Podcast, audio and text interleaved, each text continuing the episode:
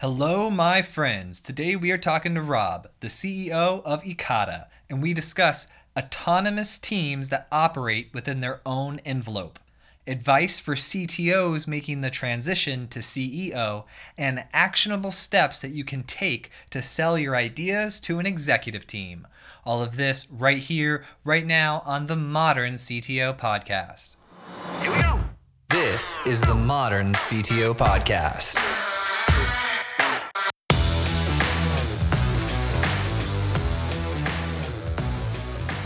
Hello.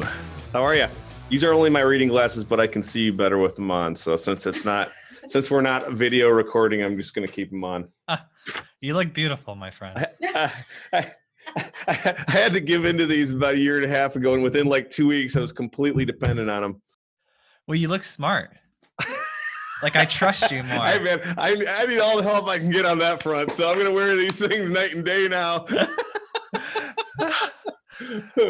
you start wearing glasses, your income goes up, people start treating you differently.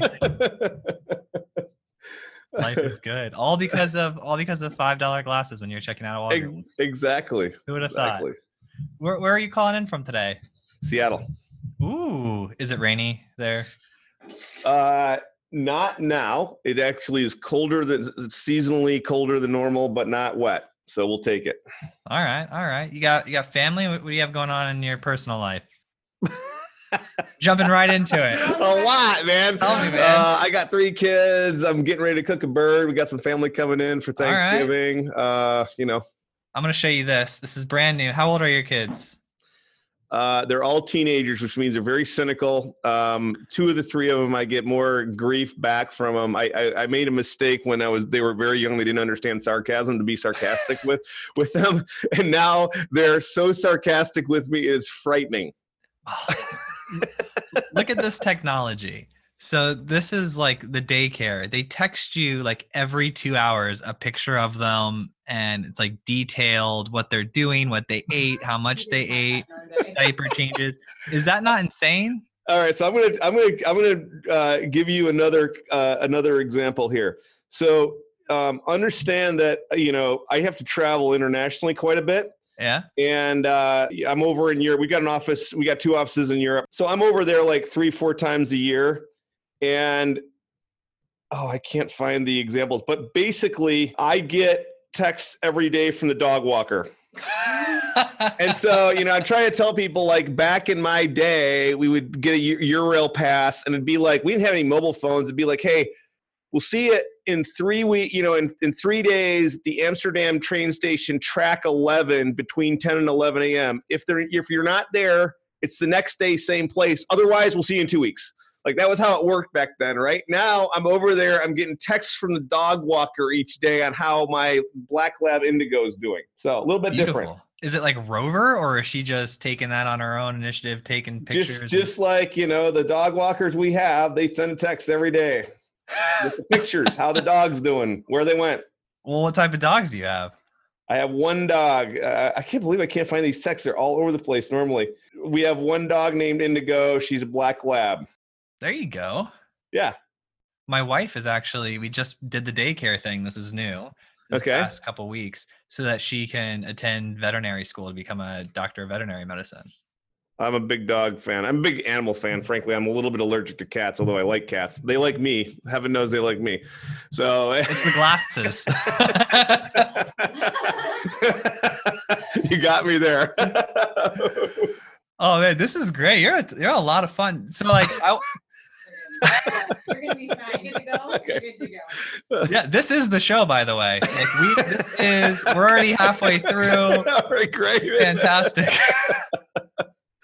Sounds good. All right. So, how did you like? Where did you get involved with technology? Like, where did it even start?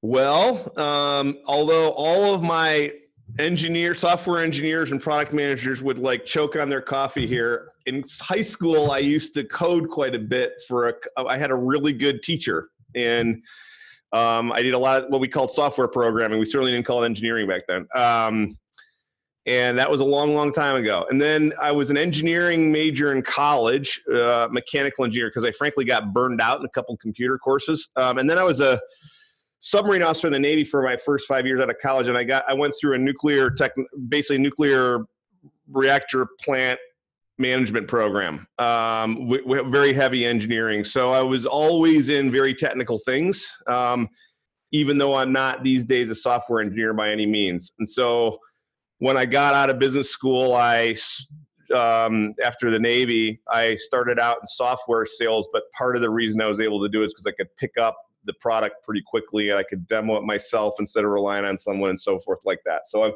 kind of been around some kind of technical aspect all through my career from college on, really from high school on.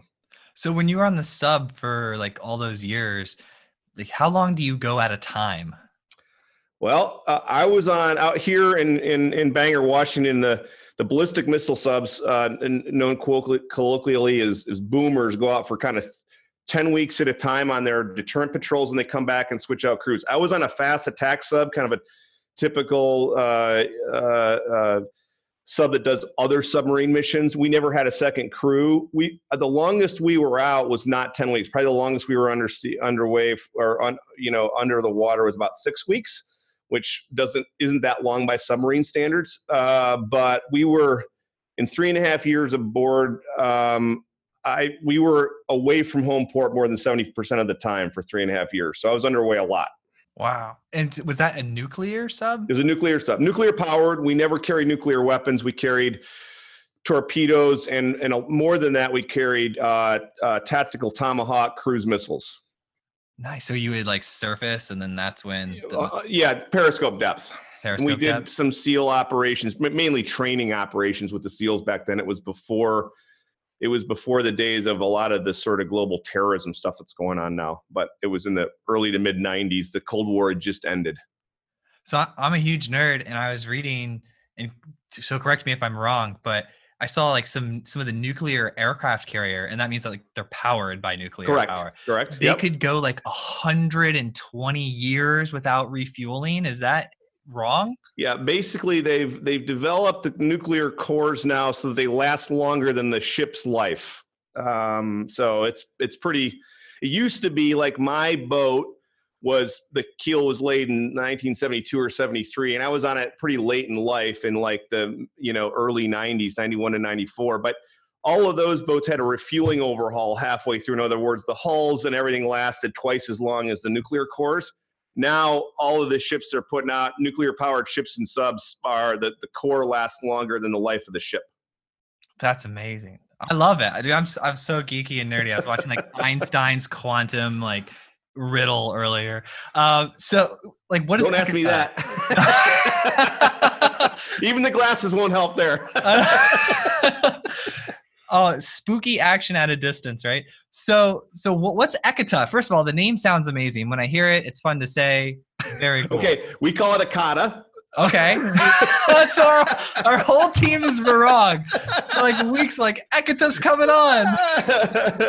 uh, Ekata, you, uh, we spun out of. Um, I used to be the CEO of White Pages. I, I started it as a, as a VP of sales and then a general manager of, of White Pages Pro, which was back in 2012, 2013. It was basically an accessing white pages consumer data that was on the website via api for business purposes. And so that business grew and grew and ultimately um, i was uh, the, the founder and, and, and, and, chairman of the board asked me to run the, the, the whole company which was two business units one consumer one one b2b and then ekata we, we basically separated the two businesses began to kind of diverge in terms of strategy and so forth. And so we separated and became Ekata. We used to be White Pages Pro, and that was relatively recent in in June. And basically, we provide what's called identity verification uh, globally for if you, Joel, are doing a uh, what's called a card not present transaction or some sort of payment uh, via Venmo or PayPal or anything else where you know you're not standing at a counter and someone can't ask you for a second form of identification like you know your your uh, driver's license or something. Um, our data is used to try and verify is this really Joel or is it someone who's you know impersonating Joel with some of his data they've bought on the dark web or stolen in some way, hacked into his computer or whatever, and is impersonating Joel from a cyber fraud standpoint to embezzle, you know, or, or steal money in some way. Is that happening a lot? Cyber fraud is a growth business, unfortunately, for the world. And uh, as more and more of the world economy moves online, it's a really target rich environment. And especially in places like Russia and China, it's a lot of ways it's state sponsored. So, uh, at a minimum, the state looks the other way. You know what I'm saying? So, uh, they're not going to do anything. There's no federal bureau of investigation or whatever is going to break down someone's door in Russia and arrest them for committing cyber crimes. Yeah, and I've I was talking with a cybersecurity person a few weeks ago, and they were saying that like we were talking specifically about how they'll attack computers and like take over them and mm-hmm. then like encrypt their hard drives and then charge them to decrypt their hard drives and they said that they it, it, runs like a business like there's customer support and sales and like you can talk with them and they act like a business and i was blown away by that. Yeah. So you guys are helping prevent that.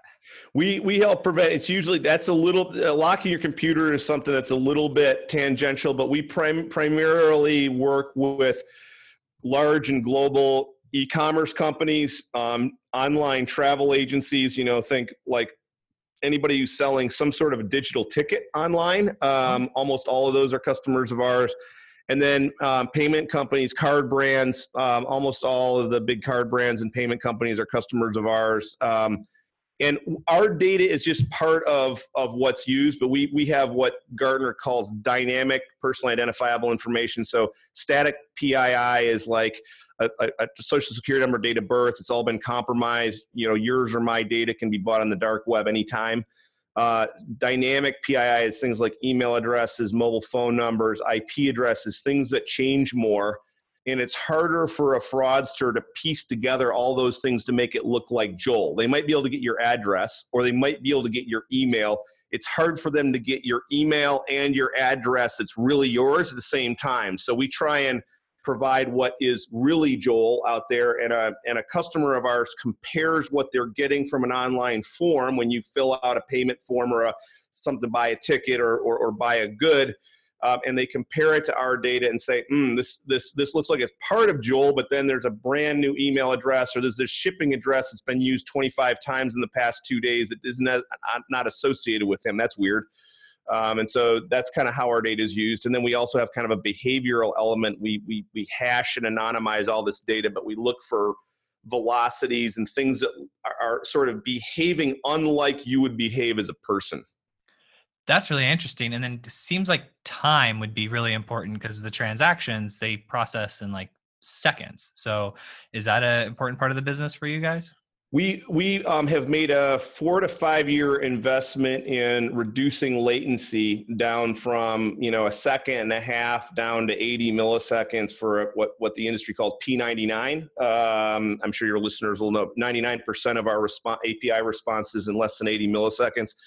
To basically move from after a payment authorization, which is called post auth in our industry, to pre auth before before a credit card payment authorization because more and more companies want to decide early on is this a good customer or not? And maybe if it is joel um, and our data is also used to verify it's you we want to give you a really good you know we want to maybe give you an offer an incentive because you're a repeat customer a good customer. So we want to do that before the payment authorization too because we might want to give you a discount or cash back or some offer to you know double before you actually authorize the payment you know what you're going to do buy two of them or something so anyway we've we've made a four plus year investment in reduced latency and probably as a lot, a lot of folks listening to this podcast know you know when we were trying to reduce from a second to 800 milliseconds cut 200 milliseconds off that that's way easier to cut 200 milliseconds off of a second than cut 10 milliseconds off an 80 millisecond response today. Like the engineering problem is about 10 times as hard. It grows geometrically, not linearly, as you go down that latency curve.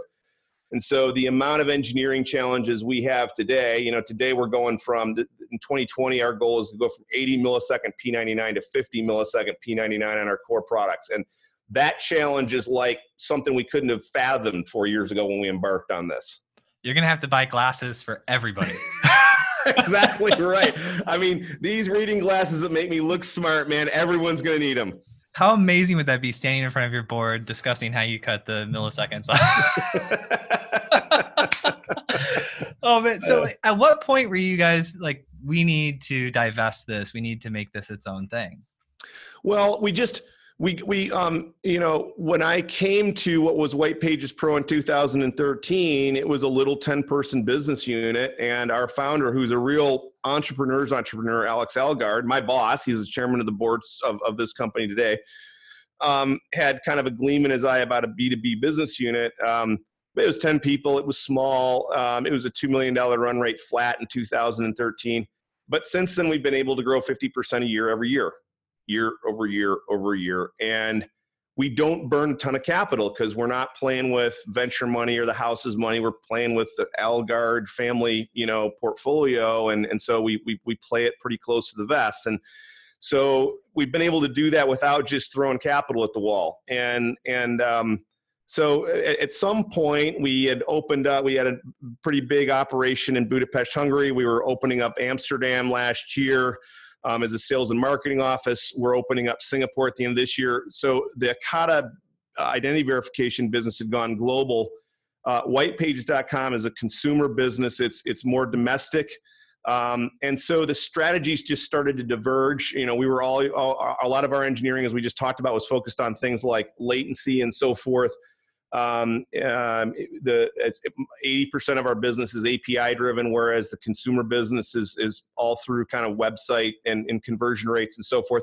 So it's just a very different strategy, and we were investing in things different. And we had gotten big enough that from a cash flow standpoint, we were self-sufficient. We we for you know the early years, we basically had been funded by the profits of the consumer business, which was a more mature and profitable business, and so we didn't need that anymore. So those those were the reasons that we separated. The other thing was was just I ran two business units in the, at that time, and it was just you know it was easier to focus when each business was separate. They could focus on the things they're doing. The the consumer business is run by a really sharp woman named Leigh McMillan, who I initially hired. Um, who was started as a VP of marketing and then quickly the GM of the consumer business. Now she's CEO of White Pages and she's great and, and she can focus all her time and effort, her team's effort on that business. So that's a win for everybody. So do you target like developers? Like who do you market to? Like who do you advertise to? We market and advert well, we we we basically market and advertise to kind of three groups: uh, product managers, um, uh, data science, uh, and, and and sort of modeling teams and risk. Um, and then at the executive level, either a chief uh, security officer or chief risk officer um, sometimes that rolls up to the CFO. So uh, th- those are kind of the three executive sponsor types that we have. Um, but our day-to-day work a lot of times is with product managers or product managers and, and modeling teams that are effectively doing ML models for decisioning on whether to approve or reject a, a, a payment request or an, a, a, you know an order for a ticket or a, a good or service or a new account sign up of some sort so there's just different parts like my mind is always isolated you know very segmented in my mind to like the SaaS type industry where you get Stripe and they have the features, but in all these other parts of the market, they're needing to build these systems.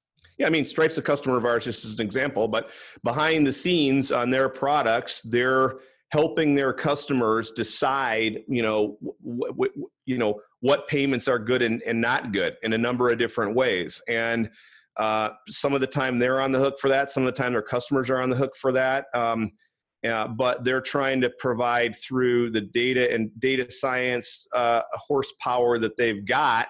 Um, you know, they're trying to assist their customers on assessing good versus bad payments. And um, in order to do that, they run a bunch of ML models, and ML models are only as good as the data that goes into them. So we spend a lot of time on normalizing the data that we work with this dynamic PII that I talked about into model features you know one zeros categorical responses um, a, a, numeric range where the model decides where the branch over point is on the range.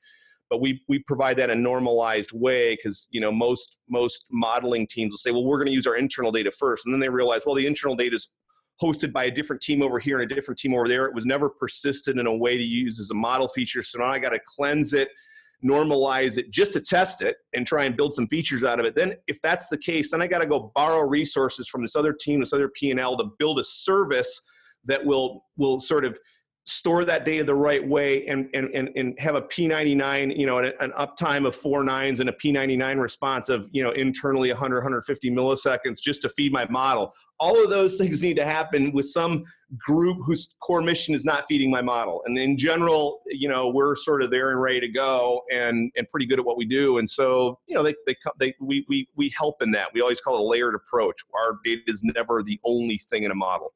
So rather than them going out and building that whole section, they're just like, you guys are experts over there. Let's just use them. Exactly. They sort of start with us and then and then build onto that. Nice. So what does your what does your team look like? Like what does your direct report team look like? I have a SVP of product and operations, guy named Kushal Shahat. Awesome, awesome guy. I've worked with here since he was started as a raw product manager, but had been been a been a founder, you know, uh, startup guy before that, and he'd also spent a lot of time at Microsoft. Um, I have a VP of engineering, Varun Kumar, you know, worked for Amazon for a number of years, but also um, at, worked at startups. You, uh, you should kind of feel this yin and yang of a lot of people here are very entrepreneurial, but they also have some big company experience. Um, uh, so I, I, my general philosophy is that product and engineering should be separate. I, I almost never have to play tiebreaker b- between those teams, and frankly, I wouldn't be managing it well if I did. But there's always a healthy, you know, sort of yin and yang balance between product and engineering, and so I, I like them to keep them separate. Um, and then uh, I've got a, a, VP global marketing. I've got um, a, a, a, VP of sales that reports to me that has a number of different sales channels. Um, I've got a, VP of account services and customer success. She she runs a global team in three continents.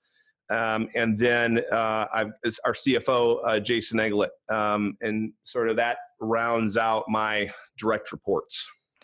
So if like I've been getting a lot of questions from CTOs about how they make the transition to CEO and what what sort of thoughts do you have there? Well, the we, we have a we have a you know so first of all i'm a i'm a sales guy by background in technology right i started out carrying a bag in enterprise sales so um, at, at, one level i'm maybe not like the best I, like i don't have a i don't have my own career path didn't start on the on the technology engineer and, engineering side. What i would say though is the more they can get outside the company the better okay? Now we have we have seven operating imperatives here. The first is we build enduring customer relationships. And like there isn't a person here that isn't trying to get to touch customers because I value it so much and our executive team values it so much. So like our our VP of engineering is out with customers. Not a ton because he's got to be a VP of engineering, but like he's out there. He speaks at a couple conferences a year. Um, so just generally he's out in market externally. Um, and and I think that's a, a key thing um, because the market is messy out there there's a lot of variables you can't control customers tell you things you don't want to hear you know they you, you whiteboard something the way you think it should work it never works that way in the market you know and so the more um, the, the, the, the, CTOs uh, begin to get comfortable with the variables that they can't control outside the four walls of the company, the better they'll, they'll be as a CEO, I think. Um, so that would probably be my number one item. Yeah, I love how you answered that. By the way, that, was, that was my favorite. I'm gonna like highlight that and make a blog post about it. okay. uh, so, all right. So you you explained a little bit about your culture. Uh, with it being some people have some you know big box experience and some people an entrepreneurial experience um, is that like you found that to be very important or like I, I want you the question isn't well formed, so that's on me. Yeah. But I want you to talk a little bit like more about like is that a requirement for everybody or is that just a pattern you've noticed? So I've been a CEO a couple times, and the first time uh, I was 33, I'd been enterprise sales for a couple years. You know, I wrote a business plan, um, and, and it was it was software as a service before its time. Back in 2000, it, it, it launched in 2000 just before the the first tech bubble burst. Um, I, I, ran it for six years. I raised like twenty six million dollars of capital, more than I ever meant to raise. That's not a lot of money these days, but back then it was a lot of money. Um, it didn't work. It was a hard fail. Like it, I I turn the lights off at the end. Um, and I learned a lot from that. And uh, it was a really hard thing professionally because I don't throw in the towel easily. Um, and then I've you know been a CEO a couple times since then in various places, and and so I had a couple of of, of feelings when I got here, um, and things I'd learned just the hard way over time. And so, uh, uh you know, a couple of those roll into our culture today, um, and and and they're very kind of uh, central to what we do. The first is um, we have one of our other seven operating imperatives called bring a point of view. And um, basically, I tried to do too much the first time I was a CEO. I tried to carry that thing on my shoulders every time, like we couldn't get, we, we had really, we were in the aerospace industry. It's a long, sad story. It would take me a lot of beers and a lot of tears to tell you about, but like, um, it was a, it was a market that didn't move fast. And, and, and so, we just when when things weren't going well, I just had to raise more capital basically to try and keep the you know, the the the the the, um, the, the company moving and and I tried to carry that thing on my shoulders too much. And so what I learned, and frankly, uh, a, a, woman that was my chief operating officer for the last two years there really taught me, Carla Corcoran, was like don't when someone brings you something don't don't like immediately have a response. And so I, I learned from her my response should be what do you think we should do? Like hey joel if you bring me a problem great but like i'm the first thing i'm going to ask you is what do you think we should do and what that does is it trains you not to bring me a problem but know that if you bring me a problem i'm going to ask you what what what you think i should do so what that does is two things number one is it empowers you a little bit right because you start thinking like man if I if I have an idea, usually like I'm going to get listened to, right? Um, two is from my standpoint, it gives me a lot more leverage. Why?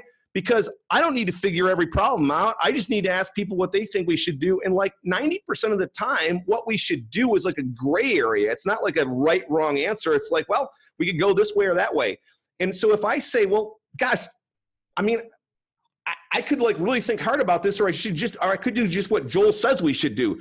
What's that do? Well, unless I've like seen the movie play out and I know there's like this really bad crash and a lot of smoke and like blood at the end, we should just let Joel implement his idea. Why? Because he's going to implement it five times as hard as if I tell him to do something else, which is usually about about what the success rate is, is how hard it's implemented. Right? That's number one. Number two, I've empowered him to do something. Number three, I've given myself some leverage because I don't need to worry about that now. Joel had an idea on, the, on how to solve the problem. He's going to solve it now.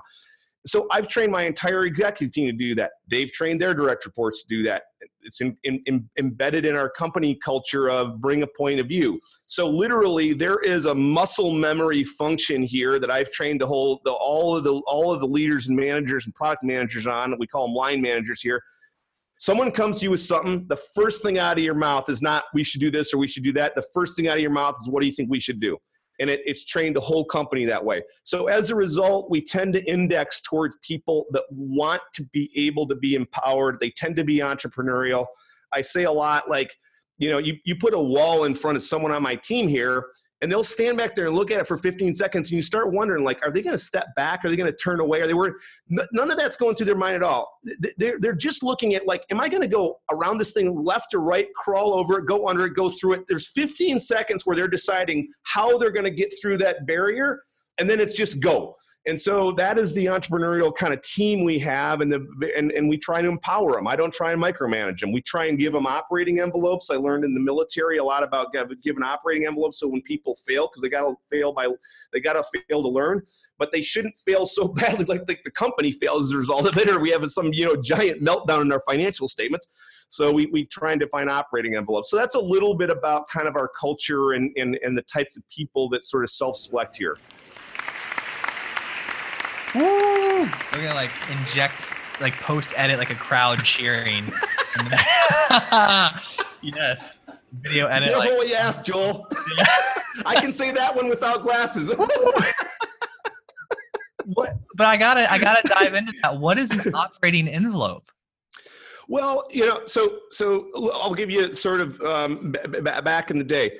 So, uh, just as an example, most people that haven't been in the military think that the military is this top-down thing. You see movies, and there's like someone barking orders, and like you know, salute, yes sir, no sir, yes ma'am, no ma'am. You know, do some push-ups, whatever. It's all crap. Like the, the, the military in general is about, hey, we're going to have small groups of people out there on their own, you know, finding their way. They're going to be on watch in the mid watch on a ship. They're going to be on some mountaintop trying to draw bearings and and and and and and and, and, and, and um, do some scouting or something. They've got to be able to make distributed decisions. Okay, and so the military trains. Um, junior officers and non-commissioned officers which are enlisted but have grown up through the ranks to be very autonomous and make decisions inside of an envelope so if you're a platoon you know leader you've got you're inside of a company of three platoons and but inside of that platoon of about 30 people you and your your non-commissioned you know master sergeant or whatever uh, uh, in the in the navy as a chief petty officer are making a lot of decisions. And so they've got an operating envelope that's about what that 30 person team can do um, how much ground they've got to cover what their mission is for the day or the week. You can translate that very quickly into a sprint team. It's a product manager it's a development lead it's four or five people. They've got a sprint of, and here they're two weeks. They got to make decisions day to day on how that sprint's going to go. They got to they got to do a retrospective on that sprint at the end. They've got to decide what the next sprint is, how they're going to bid the story points. That is a decision, a set of decisions that are made every day in stand-ups um, on what we what I call here the edge. Right? Um, it's where the decisions are made. And what I tell everybody is the edge is nowhere near my freaking desk. It's it's in the sprint teams. It's out with the customers. There's people making decisions of what to say and not say in a customer every day. I can't micromanage that. We'll never grow that way. We got to empower those people. We got to train them, and we got to give an operating envelope. So in pricing, we have a really really complex pricing matrix because we price across five orders of magnitude of volume. We have customers that do 10,000 queries a month. We have customers that do tens of millions of queries a month. Like it's a most complex pricing thing I've ever seen. So we have a pricing matrix, but they have to be able to operate within that. Um, so that's their, their, their operating envelope for pricing.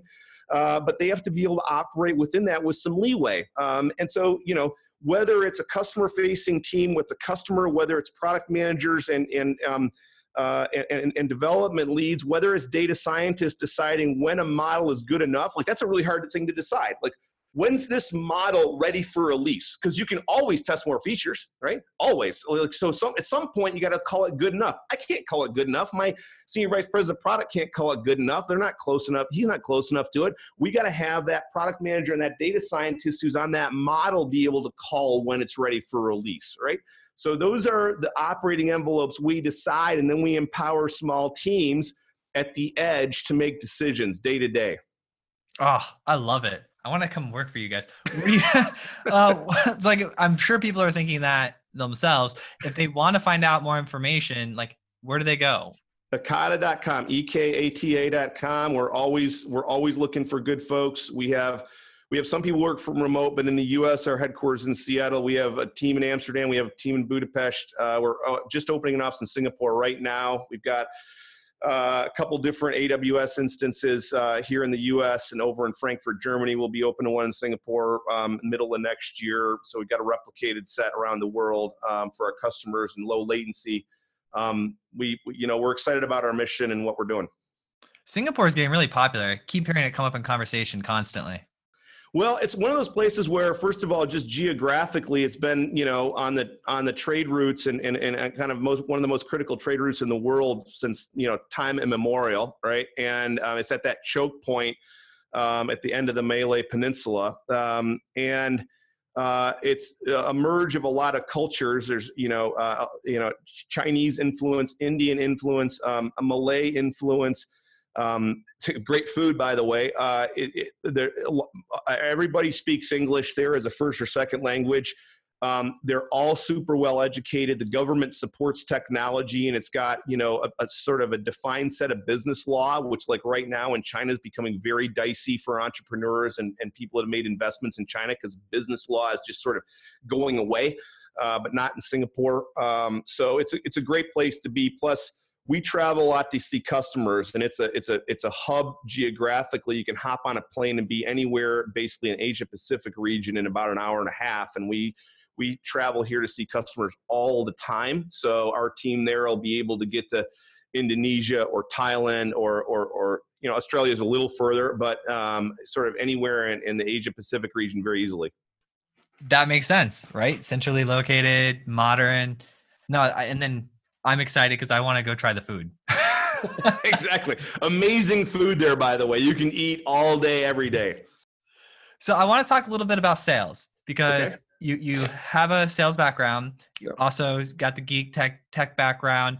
Um, I have a couple a couple CTOs, VPs, engineering people that have been asking me, like one question specifically was about uh, like divesting or creating a new product within their teams. Like they have their their normal core product that they're doing, and then they they've been doing that for maybe 10 years and they want to boot up something else but they have to go here's where it gets tricky they have to go sell this idea uh, of the investment to the executive team to other members of the executive team uh, and they don't have a sales background right because they're ctos Yep. and they have great product great managers leaders but they don't have sales background where do they go look what sort of advice do you, do you have a, a favorite sales training book or so like how do i just get my feet wet with learning how to sell my ideas to other people Yeah, great. That's a great question.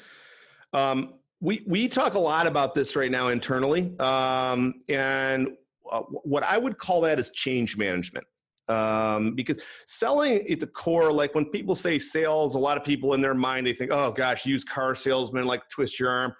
Sales isn't about that at a professional level and not at a B2B level, internally or externally. What sales is is like, hey, if Joel was going to make a decision based on some set of you know parameters and, and influences and so forth and he was going to go you know uh, a like 40% of the time and b 60% of the time if i'm involved and i can sort of sway joel a little bit and we flipped a coin you know we, we had to make that decision in, in some kind of a modeling exercise you know 100 times suddenly with my involvement it's going to shade more towards a because that's what i want him to choose. Maybe instead of you know being uninfluenced he picks a 40% of the time if we if we simulate this thing 100 times. With my involvement he picks a 55% of the time. That's a win right? Because i can't make the decision for you. And by the way if you feel like i'm trying to control you you'll never do what i want you to do right? But if i somehow give you information i give you inputs and ex, you know different uh, uh, things to um, uh, to to sway you towards where I want you to go more often. That's what sales is about. It's really about influencing decisions. All right,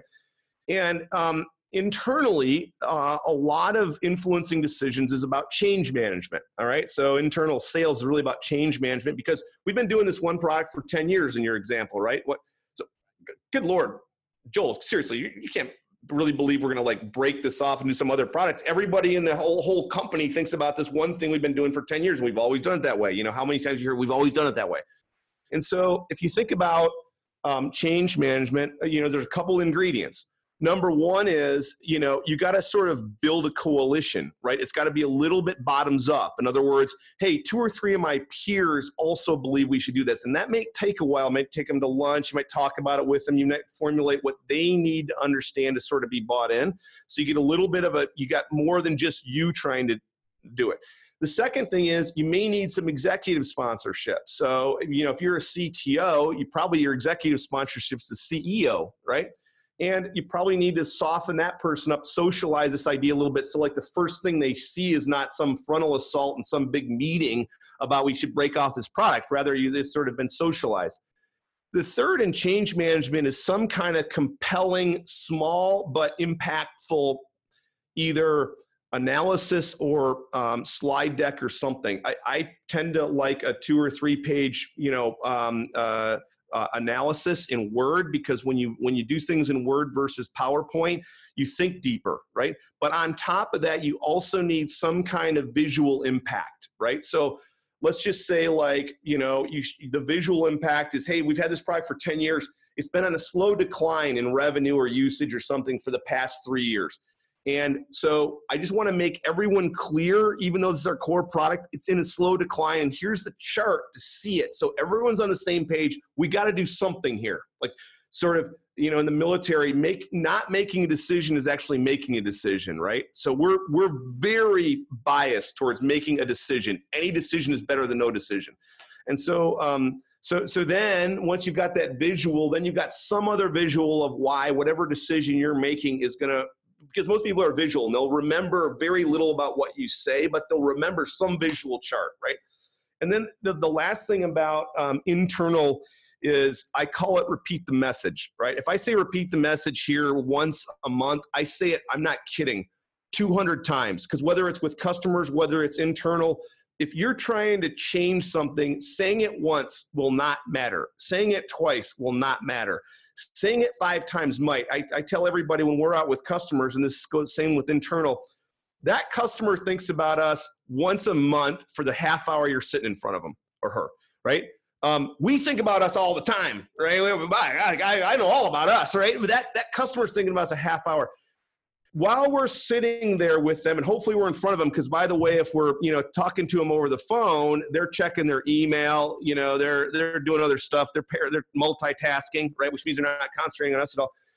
The likelihood they will remember what we tell them the first time. Think about all the noise in your life. Joel you got freaking your phone going on you got social media you're getting text from your wife you're getting your text about how your, your picture from the daycare, right? Like I got to look at that for a minute, and and all of that stuff's distracting you. So the first time I tell you something, the likelihood you remember it, twenty percent on a good day, right?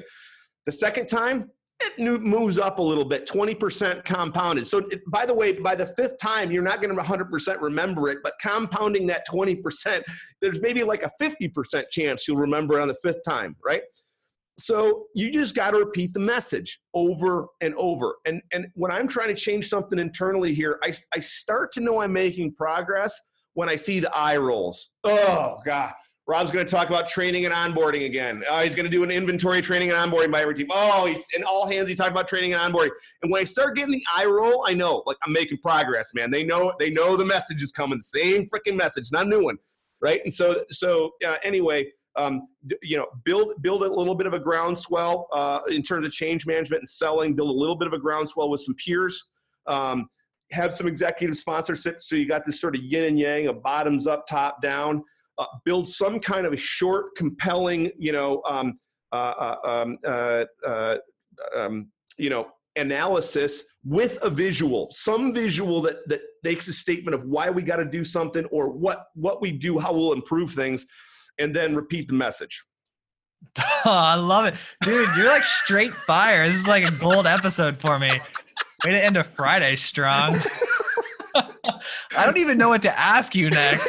I'm all like nervous now. I'm like, all right, now I've got to. This has got to be a good dude, one. I'm telling you, we got started with the glasses, and I just got on a roll. I love it. They're magic, man. okay, let's let's talk a little bit about uh, product and like what you're most ex- in the future. I think yeah. I think we're at a good uh, wrapping up point. Like, yeah, what are you really excited about? What are you jumping out of, of bed in the morning for? Like, what's coming down the pipeline? Yeah. Well, when we started here, you know, back in 2013, 2014, we focused on a couple of of of, of dynamic P- PII, personal identifiable information elements, um, uh, to help identify someone address and mobile phone number and then we added email and then IP. And more and more today, we put those things in models and we derive our own elements. Okay, so um, and we we work with our customers to get training data, and you know we're we're compliant with GDPR and all of the things globally. We, we were very careful about being compliant with all local laws and all of the privacy that's tightening down and so forth. We anonymize data, um, we, we we hash data, but um, we more and more are modeling elements, and those those modeled elements um, are, are stronger signals for our customers to help make decisions on whether this is fraudulent or good, uh, this person, this transaction, than, than just the, the elements in the raw. And so the more we can help our customers make decisions through modeling, the better, and the stronger it makes our IP. Um, so I'm really excited about that. And then if you combine that with latency, we've moved into this pre what, what the industry calls pre-auth window or pre-credit card authorization window or prepayment authorization window and it's a it's a steep buy-in. You know, it, you're not playing on the three six table in Vegas. You're playing, you know, with with with the, the the deep pocket people on the you know hundred dollar buy-in table, right? And and so um, you, you basically you know to get into that you you've got to have a product that is up all the time. You've got instances on multiple. Um, continents so that you know anywhere we, we figure anywhere our customers need to be uh, they, they need to see maximum 30 milliseconds of wire travel time there and back, and then an 80 millisecond response. Um, and that fits into this pre-auth kind of 150 to 250 millisecond window. Of, of the companies in the space, um, one in ten maybe can make that window. So we've we've paid for the buy-in, right? We're we're at that table now, and so um, so now we're going to keep driving down that curve on the response time, and we're going to get more and more customers to understand why pre-auth is is really important. It's really important for a really esoteric thing going on in the EU called Payment Service Directive 2. It's a long story. Your your most of your uh, listeners don't even want to know about it, but it's some new requirements in payments um, for for for you know card not present transactions that are going to drive a lot of things towards pre-auth. We're right there. We're right on the breaking wave of this um, uh, kind of market movement. We're really excited about it. All right, so I'm somebody. I want to learn more about this problem. I want to contact sales. I want to work at the company. All of that on your website. All of it uh, at ekata.com, E K A T A.com. Okay. I love it. Now I'm going to give you one last question here. All right, Joel. Hy- hypothetical question. So you're in your 20s, you're on the nuclear sub, right?